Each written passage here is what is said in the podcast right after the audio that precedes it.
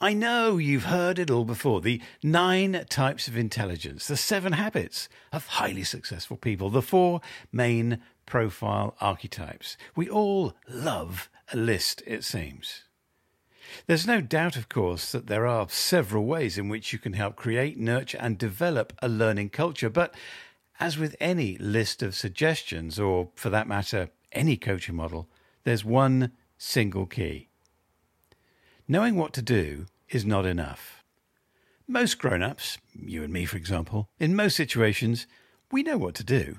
We know how to get fit, lose weight, to be a better listener, or learn a musical instrument. No, it's rarely not knowing what to do that's the challenge. It's doing what we know. Taking action and applying wisdom that is rarely rocket science to achieve a success in our lives that can truly be rocket fuel. And so, here, in creating a learning culture, none of these top four science based priorities, as suggested by the Harvard Business Review, are going to surprise you. But apply them, and you will get surprising results. Firstly, reward continuous learning. It's impossible to trigger deliberate changes in your team's or organization's culture unless you actually put in place formal reward systems to entice them. And even then, there's no guarantee you'll achieve change unless the rewards are effective. Sadly, even when managers understand the importance of learning, at least in theory, they are often more interested in boosting short term results and performance, which can be the enemy of learning. Secondly, give meaningful and constructive feedback.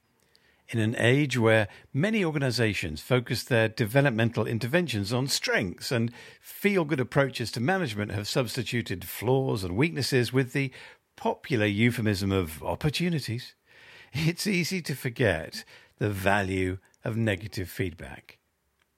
However, it's hard to improve on anything when you are unaware of your own limitations or you're fully satisfied with your potential or unjustifiably pleased with yourself.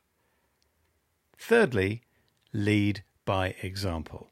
Another critical driver of employee learning is what you, as a manager or leader, actually do.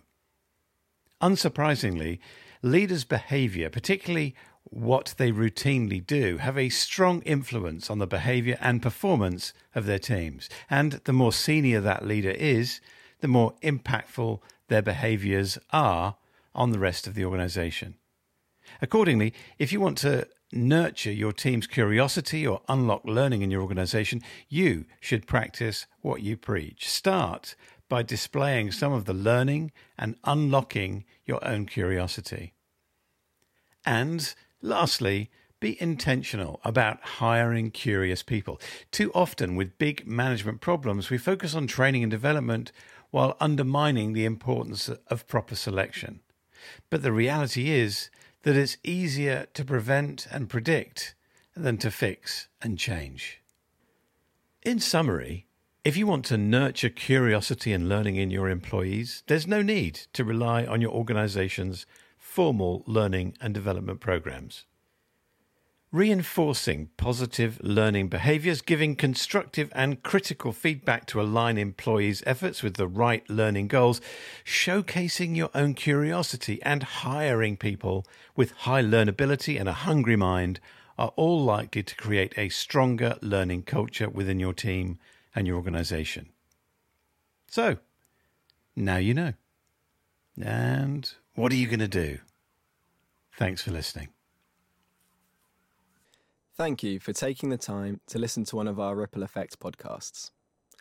If you'd like more information about how open water help people and businesses all over the planet to be more connected more easily, then dive into our website at www.open-water.com.